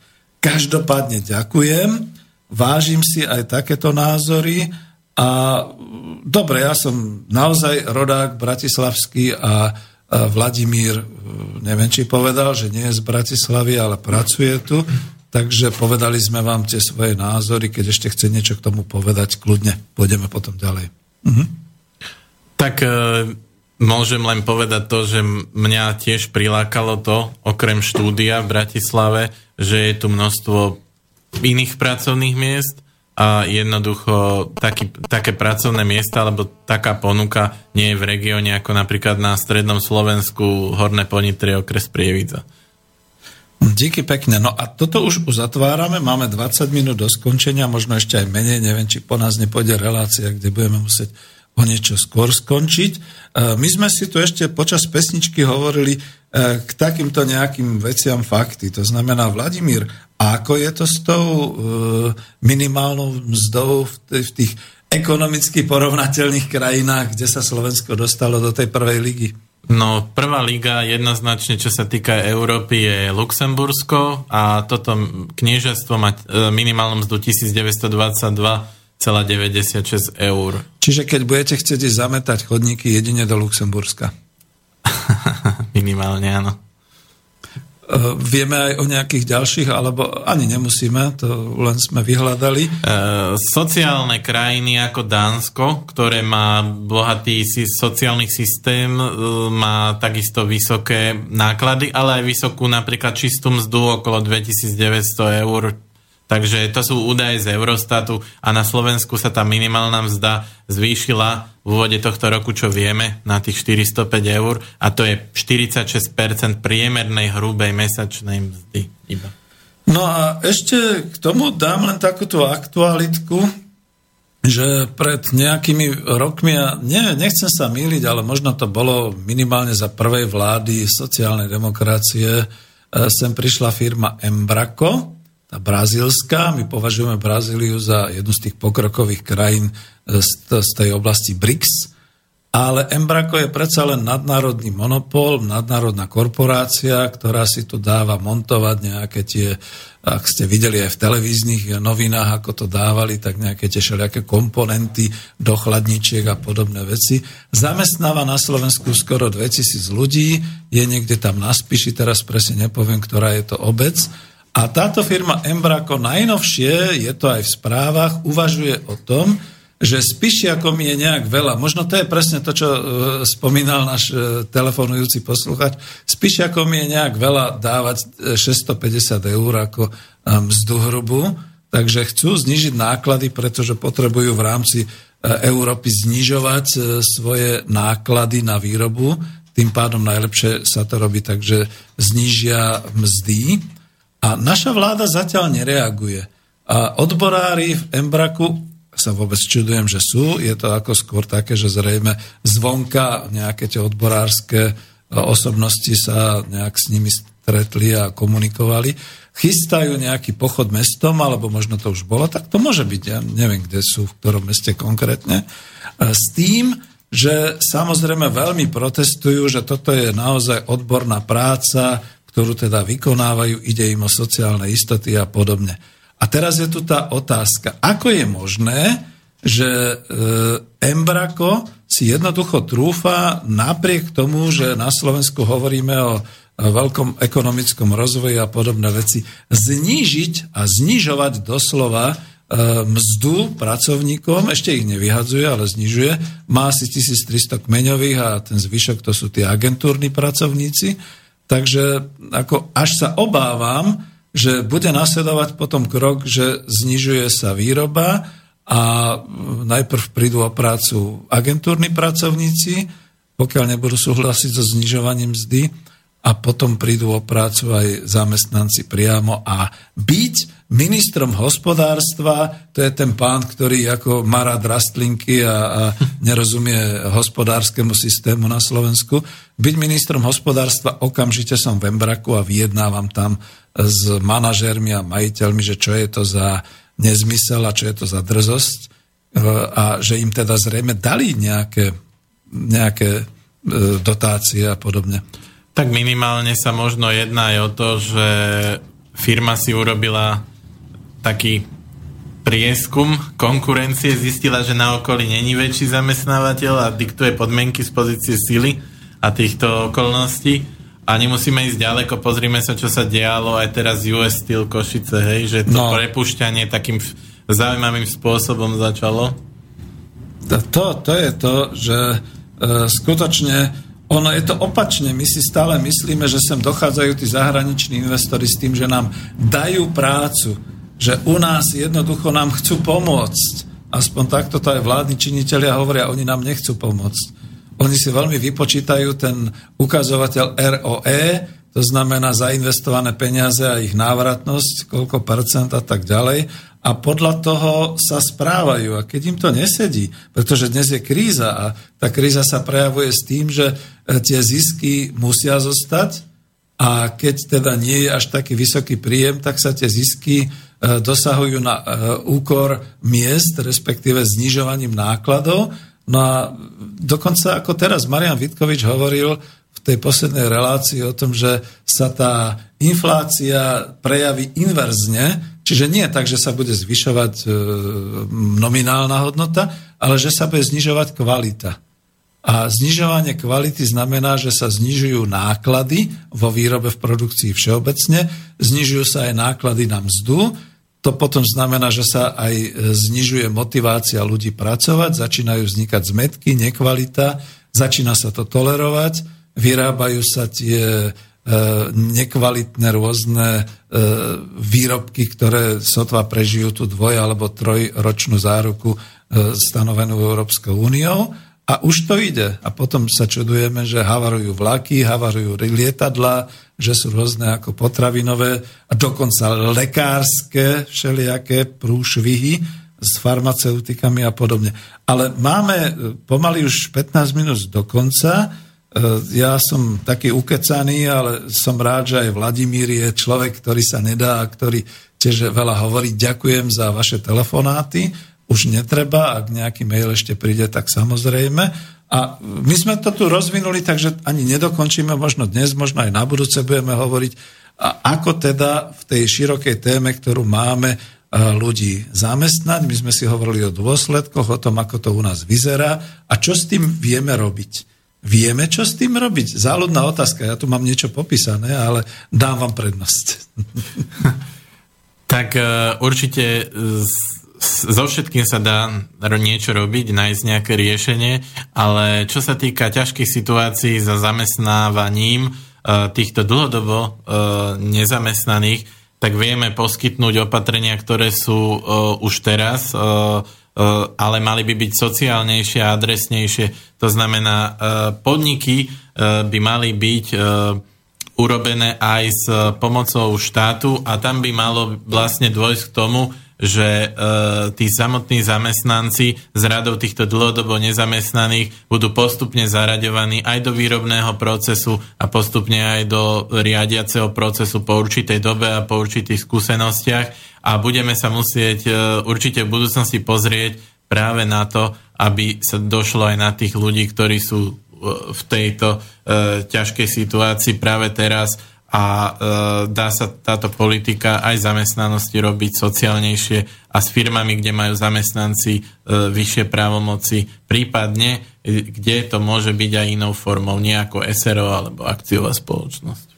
Díky pekne, presne odpovedáte na to, že myslím, že minule som spomínal, že máme tu štyri úrovne, kde teda môžeme riešiť nielen teda ako nezamestnanosť a zamestnanosť a platenie za prácu, že to máme tu úroveň jednotlivca, kolektívu, to sú tie občanské združenia družstva, úroveň obce alebo vyšší územný celok, to sú tie obecné podniky a možno aj tie sociálne družstva a podniky, aj v Českej republike to takto začína fungovať. U nás máme minimálne jeden ten obecný podnik, čo sme spomínali, že je, že je veľmi šikovný ten starosta, až teda k tej úrovni regionálu, e, regionu a štátu. Ale vy ste povedali niečo, čo ma veľmi zaujalo a nadchlo, štátne podniky. Máte teda nejakú takú predstavu, alebo to zase budú nejaké sociálne podniky pani ministerky sociálnych vecí a rodiny? Tak určite nebudú to len nejaké sociálne podniky s nejakými dotáciami, ale myslím si, že určite, čo sa týka lavicovej politiky, štát má E, zmysel, e, keď sa zapája aj do riadenia firmy a keď môže aj obhospodárovať nie len teda vyberať dane, ale aj fungovať v tomto hospodárstve.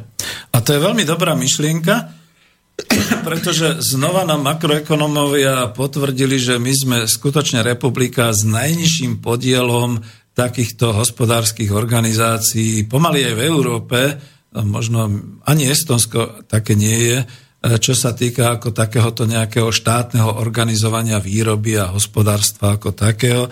My sme sa toho vlastne vzdali v zmysle tej neoliberálnej ideológie a neviem, ako ste sa predstavil na začiatku, ale ja ešte predtým skúsim povedať, že e, štátne podniky, to znamená na báze nejakých akciových spoločností alebo možno toho, že to bude skutočne štátny podnik, kde štát bude zamestnávateľ a organizátor tej produkcie? S, úplne smelo štátne podniky, kde sú to štátne podniky, je tam organizácia, e, je, sú tam manažéri, ktorí vlastne e, sú tam zapojení a tieto štátne podniky by boli teda priamo e, kontrolované cez štátny rozpočet, prípadne by tam bol aj mechanizmus financovania aj hospodárskych výsledkov tiež s podielom štátu. To znamená, z tohto by profitovala celá spoločnosť a nebolo by to len pre určitých vlastníkov. A to je výborné, lebo teraz propagujem trošku zase z tej svojej knižky kapitolu o štátnych podnikoch, že my sme sa zastavili v tom našom vývoji niekde v roku 88 e, v Československu, kde sme začali z tých národných podnikov tvoriť štátne podniky za účelom toho lepšieho podnikania, za účelom, pôvodne to bolo tak, aby teda tí zamestnanci mali viac do toho, čo hovoriť, aby sa nemuselo nejak centrálne plánovať a plniť všetky tieto úlohy, aby už mali väčšiu samostatnosť. A ako obchodník ekonom v tom čase môžem potvrdiť, že bolo to aj preto, aby sme mali vyššiu medzinárodnú delbu práce, bolo možné, aby štátny podnik išiel do hospodárskeho združenia, povedzme so zahraničnou akciovou spoločnosťou a tak ďalej, ale na báze spoločného podniku. Toto všetko po roku 90 zaniklo, pretože štátne podniky sa sprivatizovali, boli z nich akciové kapitálové spoločnosti a na čo nám budú spoločné podniky so zahraničím, keď tu môže byť priamo zahraničný E, investor, ktorý odkúpil naše podniky. Rozmýšľate o takej forme, že to môže byť štátny podnik, ktorý si povedzme naozaj vytvorí nejakú, nejaké to združenie, nejaký ten závod, ktorý by bol ako spoločný podnik s niekým zo sveta, aby sme sa neuzatvárali. Ja viem, že dávam ťažkú otázku, to sme si tak v súčasnom prostredí, keď sme v Európskej únii, samozrejme, že to je možné, je tu množstvo záujemcov súkromných, len jedná sa o to, že štát by mal práve v takýchto firmách, v takomto, v takomto podniku si zanechať uh, to dôležité hlavné slovo a ukázať teda, že sa to dá. Určite tie prvé podniky by boli skôr aj trošku taký prvý experiment, ako to vyzerá mm-hmm. teraz, ale uh, takéto spoločné vlastníctvo je skutočne cesta, kde, kde by sme aj v týchto slabých regiónoch mohli udržať zamestnanosť alebo zvýšiť zamestnanosť. No veď o to ide. Sme tu na ekonomické demokracii, kde všetci doteraz byli do toho, že družstva a kolektívne vlastníctvo. To je síce pekné, ale Peter, ako budete riadiť atomovú elektráreň, ktorú aj tak teda má štát a ako by to bolo možné? A moja odpoveď bola, no tak štát jeho vlastníctvo bude, dá e, tomu kolektívnemu e, vlastníkovi do prenájmu a bude, bude to môcť obospodarovať týmto systémom. Ale máme telefon? Alebo Nie, mail? máme poštu, do Bratislavskej schránky Hej. prišiel mail od Jaroslava. Mhm. Môžem vám prečítať? Jasné. Máte pravdu, pán host. Ja som telefonoval len kvôli tomu, že Bratislavský kraj má najnižšiu nezamestnanosť vďaka tomu, že sa tam draho žije. Každý, kto žije v Bratislave, vie, že bude platiť viac. Ja som zo Skalice a viem, že ak sa regiónu hospodársky darí, tak priamo úmerne stúpajú náklady na život. A ja hovorím, že nie je tu nezamestnanca, ale prečo by chcel ten, ktorý bezdomovec pracovať v tejto sfére. My sme vo vývoji sa zastavili v roku 1965. Ďakujem, posluchač Jaroslav. To už je zrozumiteľnejšie. Kľudne, až chcete. Tak uh, určite presne, presne tento spôsob a toto uvažovanie je uh, úmerné. Hej, ekonomicky sa zdvíha cena za život, životné náklady, vš- všetky ostatné uh, ukazovatele. Um, že sme sa zastavili v roku 1965, no, urobil sa dobrý kus práce aj od toho roku 1965, ale myslím si, že skôr e, je to o tom, že čo bude ďalej. To si musíme povedať. To je názor poslucháča, každý má právo na ten názor. Ja si myslím, že my sme sa zastavili až v roku 1989 a žiaľ Bohu, potom ten, to zastavenie viedlo k tomu zvratu privatizácie a všetkých týchto vecí, takže to je to horšie. Za to neoslavujeme 17. november 1989. Ale vrátim sa naspäť, lebo to ma zaujalo. V rámci ekonomickej demokracie, teda okrem tých individuálnych, kolektívnych, obecných, tie štátne, hovorili ste o štátnom podniku, a ja vždy propagujem ten národný podnik ako podnik, ktorý môže byť aj teraz v týchto podmienkach, ale ktorý môžete aj politicky presazovať, keď by bol definovaný nad národným majetkom. A povedzme, ja si viem predstaviť, včera v relácii sme hovorili o e, kúpeloch a žriedlách, že teda ako to je národný majetok, ktorý aj tak teda predávame ako ten výsledok, tie pramene a tú vodu nejakému súkromníkovi, ktorý to potom spracováva.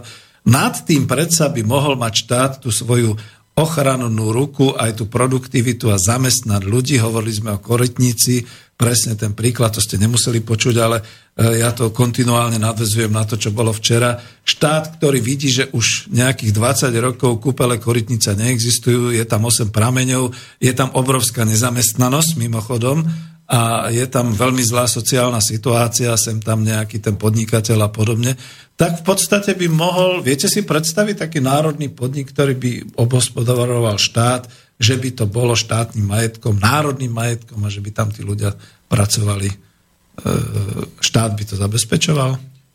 Uh, určite áno a tým pádom, keby teda to bolo pod uh, štátom, našli by sa dostatočné množstva zdrojov, tak by práve takéto regióny, ktoré teraz sú dosť uh, úpadku, buď vďaka zlým podnikateľským rozhodnutiam alebo iným faktorom, mohli ísť dopredu, pretože uh, ja si myslím, že niektoré veci na Slovensku, a nielen tieto kúpele alebo žriedla, sú aj dosť finančne poddimenzované, alebo niektorí ľudia, ktorí by chceli v tej oblasti podnikať a mať uh, takto svoje živobytie, sa ani nedostanú k finančným prostriedkom. Preto by bolo dobré mať aj banku, ktorá by poskytovala malé pôžičky a aby sa rozvíjali aj tieto malé domáce firmy. Áno, a to som sa dozvedel z Národnej banky Slovenska, že už je to možné, len o tom prakticky nikto nevie, že už by sme mohli robiť také tie kampeličky, ako mali Češi, len zase je tu tá psychológia, že všetci sa boja, že to bude podvod a podobné veci. Ale máme už tak, už, už ma aj ten čas tlačí, že už skúsim to úplne takto pouzatvárať. Veľmi som bol potešený, Vladimír, ako aj tým, že sme si rozumeli, že sme tu hovorili, dali sme pekné informácie poslucháčom a vyvrcholilo to naozaj týmto prvý človek, ktorý skutočne mi vedel zadefinovať štátny podnik a, a ako by sa to dalo robiť čo som veľmi rád, pretože naozaj tu ide o veľký priemysel, veľké hospodárstvo, národné hospodárstvo našej republiky a to sa zatiaľ nedá ťahať cez malé družstva alebo cez občianske združenia alebo povedzme takéto veci. Len teraz otázka, či už ste to prezradili na začiatku, že, e, jak sa hovorí, že ktorý politický smer je ten, ktorý by to presadzoval. Hovoríte my, my, my, takže dáme to, zverejníme to. A tak e, čo sa týka toho, tak e, veľmi, e, veľmi rád podporujem tieto myšlienky, čo sa týkajú práve takéhoto smerovania lavicového. A vlastne, Čiže lavica. Lavica, uh-huh. takže Hej. pri tom aj ostanem a určite to budem presadzovať. Dobre, lebo toto je dôležité. Ja som niekde vypracoval taký materiál, že čo je vľavo, čo je vpravo a vyšlo mi z toho vyslovene ako skôr ekonomicky, nie politicky, že vľavo je to, teda tá orientácia, ktorá sa stará o sociálnu spravodlivosť, ale nie len takú, ako sa teraz vypráva, ale skutočne spravodlivé rozdelenie hospodárskych výsledkov a národného bohatstva, ktorá sa stará o plnú zamestnanosť, pretože to nie je, že naháňame ľudí do práce, ale umožňujeme ľuďom, aby sa realizovali, aby mali peniaze. Nechceme, aby sedeli niekde kolenačky na chodníku a poberali nejaký nepodmienený príjem a že je to naozaj o tej spravodlivosti v odmeňovaní a v takýchto veciach. Ešte je mail, alebo? Áno, poslucháč Jaroslav uh-huh. ešte poslal a, doplňujúci mail. Do toho roku sme sa nepýtali toho či onoho v úvodzovkách. My sme nemali žiadnych investorov a robili sme si všetko pre seba. S tým absolútne súhlasím a pozývam vás na počúvanie relácie spomienky na socializmus 28 novembra, kde budem o tom 17. novembri a o, tie, o tom, ako ten socializmus a ako ten súčasný kapitalizmus viac hovoriť. Ďakujem a vlastne my už ideme do toho záveru. E, skutočne dneska som vďačný a šťastný dvakrát za to, že e, vy ste chlapci obidvaja zachránili reláciu, keďže som bol kde si, trčal som kde si v Bratislave, v tej bohatej Bratislave, kde už nič nefunguje a za druhé, že našiel som partnera pre diskusiu, ktorý, s ktorým sme si rozumeli a dotiahli sme to až niekam okus ďalej, dokonca až k tým štátnym podnikom a podobne. Veľmi pekne ďakujem. E, máte poslednú možnosť ešte sa rozlúčiť a končíme. Ďakujem za pozvanie, veľmi rád ešte prídem a pekný večer prajem poslucháčom. To je dôležité. Ďakujem aj Martinovi a ďakujem aj vám, poslucháči. Končíme so 48. vydaním. Táto relácia vznikla za podpory dobrovoľných príspevkov našich poslucháčov. Ty, ty sa k ním môžeš pridať. Viac informácií nájdeš na www.slobodnyvysielac.sk Ďakujeme.